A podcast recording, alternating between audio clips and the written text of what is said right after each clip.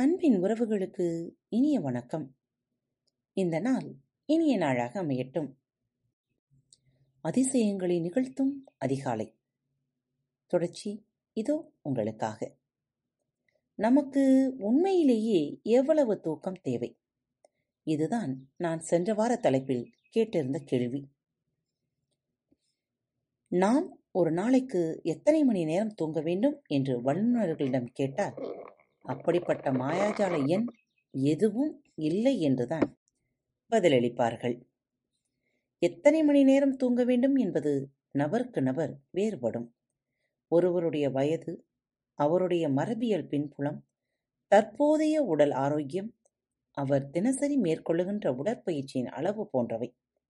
அவர் எத்தனை மணி நேரம் தூங்க வேண்டும் என்பதை தீர்மானிக்கும் ஒருவேளை உங்களுக்கு ஏழு மணி நேர தூக்கம் போதுமானதாக இருக்கலாம். வேறு ஒருவருக்கு ஒன்பது மணி நேர தூக்கம் தேவைப்படலாம். தேசிய தூக்க அறக்கட்டளை அமைப்பின் ஆய்வுகள் நீண்ட நேரம்.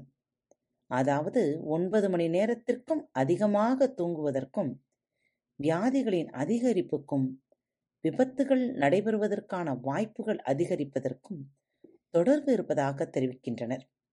அதோடு அதீத மனச்சோர்வுக்கும் நீண்ட நேரம் தூங்குவதற்கும் தொடர்பு இருப்பதாகவும் அந்த ஆய்வுகள் கருதுகின்றன. எவ்வளவு நேரம் தூங்க வேண்டும் என்பது குறித்த ஆய்வுகளின் முடிவுகள் ஒன்றுக்கொன்று முரண்படுவதாலும் ஒவ்வொருவருக்கும் வெவ்வேறு கால அளவுகளில் தூக்கம் தேவைப்படுகிறது என்பதாலும் தூக்கம் குறித்த அணுகுமுறைகளில் இதுதான் சரியானது என்று கூற நான் துணியப் போவதில்லை. மாறாக நான் என்னுடைய அனுபவங்களிலிருந்தும் வரலாற்றில் இடம்பெற்றிருக்கும் பிரபலமானவர்களின் தூக்க பழக்கங்களிலிருந்தும் பேசப் போகிறேன். இதில் சில சர்ச்சைக்கு உரியதாகவும் இருக்க வாய்ப்பிருக்கிறது. குறைவான நேரம் தூங்கி அதிக ஆற்றலுடன் விழித்தெழுவது எப்படி? தூங்கும் நேரம் குறித்து நான் மேற்கொண்ட பரிசோதனைகளிலிருந்து அதிசயங்களை நிகழ்த்தும் அதிகாலை திட்டத்தை கடைபிடித்து வரும் நபர்களின் அனுபவங்களிலிருந்தும் நான் ஒன்றை கண்டுபிடித்துள்ளேன். நமக்கு எவ்வளவு நேர தூக்கம் தேவைப்படுகிறது என்பது குறித்து நாம் கொண்டிருக்கும் நம்பிக்கைதான். நம்முடைய தூக்கம் நம்முடைய உடல் மீது ஏற்படுத்தும் தாக்கத்தை தீர்மானிக்கிறது என்பதுதான் அது. இதன்படி நாம் எத்தனை மணி நேரம் தூங்குகிறோம் என்பது முக்கியமல்ல.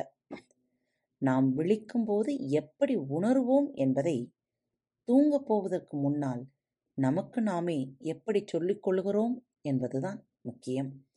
எடுத்துக்காட்டாக எட்டு மணி நேரம் தூங்கினால்தான் காலையில் களைப்பின்றி எழுந்திருக்க முடியும் என்று நீங்கள் நம்புவதாக வைத்துக்கொள்வோம் ஒரு நாள் பன்னிரண்டு மணிக்கு தூங்கப் போகிறீர்கள். மறுநாள் காலையில் ஆறு மணிக்கு எழுந்தாக வேண்டும். அதனால் படுக்கப் போகும் பொழுது உங்களுக்கு நீங்களே இந்த ஆறு மணி நேர தூக்கம் எனக்கு போதாது. நான் காலையில் களைப்பாக உணர்வேனே என்று கூறிக்கொள்வீர்கள் காலையில் ஆறு மணிக்கு அலாரம் அடித்தவுடன் என்ன நினைப்பீர்கள்? அடக்கடவுளே நான் ஆறு மணி நேரம்தான் தூங்கியுள்ளேன். எனக்கு களைப்பாக இருக்கிறது. இங்கு உங்கள் வாக்கு பழித்து விட்டது. உங்களுக்கு நீங்களே குழி பறித்து கொள்ளும் தீர்க்க தரிசனம் இது. காலையில் கண் விழிக்கும் போது நான் களைப்பாக உணருவேன் என்று தூங்கப் போவதற்கு முன்னால் நீங்கள் நினைத்தால் காலையில் நீங்கள் கண்டிப்பாக களைப்பாகத்தான் உணர்வீர்கள். காலையில் களைப்பின்றி கண் விழிக்க உங்களுக்கு எட்டு மணி நேர தூக்கம் அவசியம் என்று நீங்கள் நம்பினால் அதற்கு குறைவான நேரம் நீங்கள் தூங்கினால் காலையில் கண்விழிக்கும் பொழுது கண்டிப்பாக நீங்கள் களைப்பாகத்தான் உணருவீர்கள். நம்பிக்கையை மாற்றினால் என்னவாகும்? மனதிற்கும் உடலுக்கும் இடையே உள்ள உறவு ஆற்றல் மிக்க ஒன்று. கூடுதலாக தூங்கினாலும் சரி குறைவாக தூங்கினாலும் சரி காலையில் கண் விழிக்கும் போது நான் களைப்பின்றி இருப்பேன் என்று நீங்கள் உங்கள் நம்பிக்கையை மாற்றினால் உங்களால் எப்பொழுதும் களைப்பின்றி கண்விழிக்க முடியும்.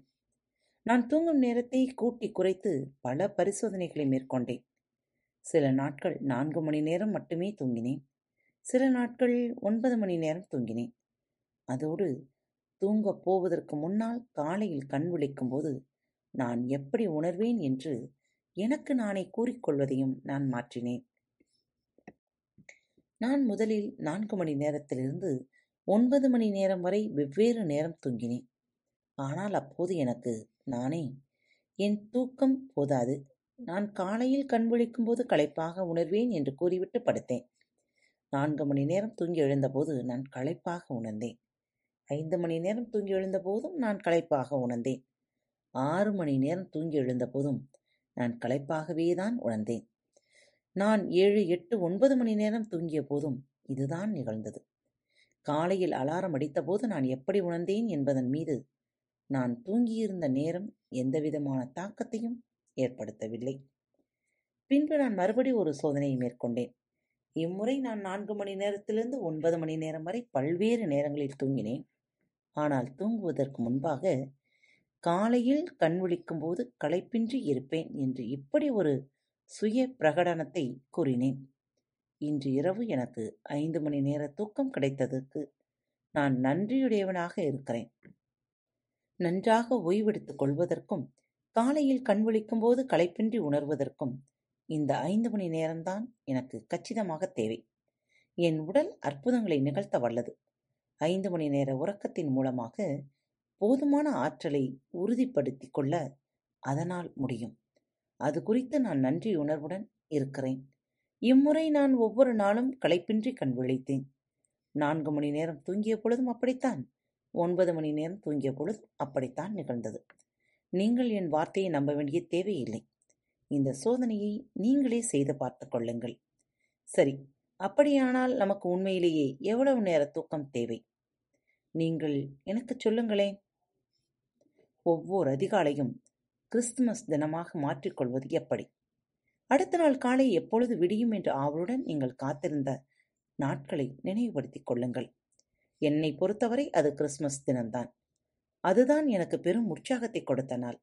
அப்படிப்பட்ட நாட்களில் காலையில் கண் விழித்தபோது நாம் எப்படி உணர்ந்தோம்? பொழுது புலர்ந்தபோது நாம் என்ன செய்தோம்? போர்த்தியிருந்த போர்வையை தூக்கி எறிந்துவிட்டு படுக்கையிலிருந்து எழுந்து ஓடினோம். அப்படித்தானே? அப்போது நம்முள் உற்சாகமும் பரவசமும் ஊட்டெடுத்தன நம் வாழ்வில் ஒவ்வொரு நாளும் இப்படி நம்மால் எழுந்திருக்க முடிந்தால் எப்படி இருக்கும் என்று யோசிக்கிறீர்களா? அது கண்டிப்பாக சாத்தியம்தான். அப்படிப்பட்டதோர் அனுபவத்தை உங்களுடைய வாழ்நாள் முழுவதும் தினமும் உங்களுக்கு உருவாக்கி கொடுப்பதுதான் அதிசயங்களை நிகழ்த்தும் அதிகாலை திட்டத்தின் நோக்கம். அந்த அனுபவத்தை உலகமெங்குமுள்ள பல்லாயிரக்கணக்கான மக்கள் ஏற்கனவே அனுபவித்துக் கொண்டிருக்கிறார்கள். காத்திருங்கள். காலையில் கண் விழித்தவுடன் படுக்கையிலிருந்து துள்ளி எழுவதற்கான ஐந்து கட்ட செயல்முறைகளை அடுத்த தொகுப்பில் பார்ப்போம். இப்பகுதி உங்களுக்கு பிடித்திருந்தால் மறவாமல் உங்கள் நண்பர்களுடன் பகிர்ந்து கொள்ளுங்கள். மீண்டும் மற்றுமொரு தலைப்பில் சந்திப்போம்.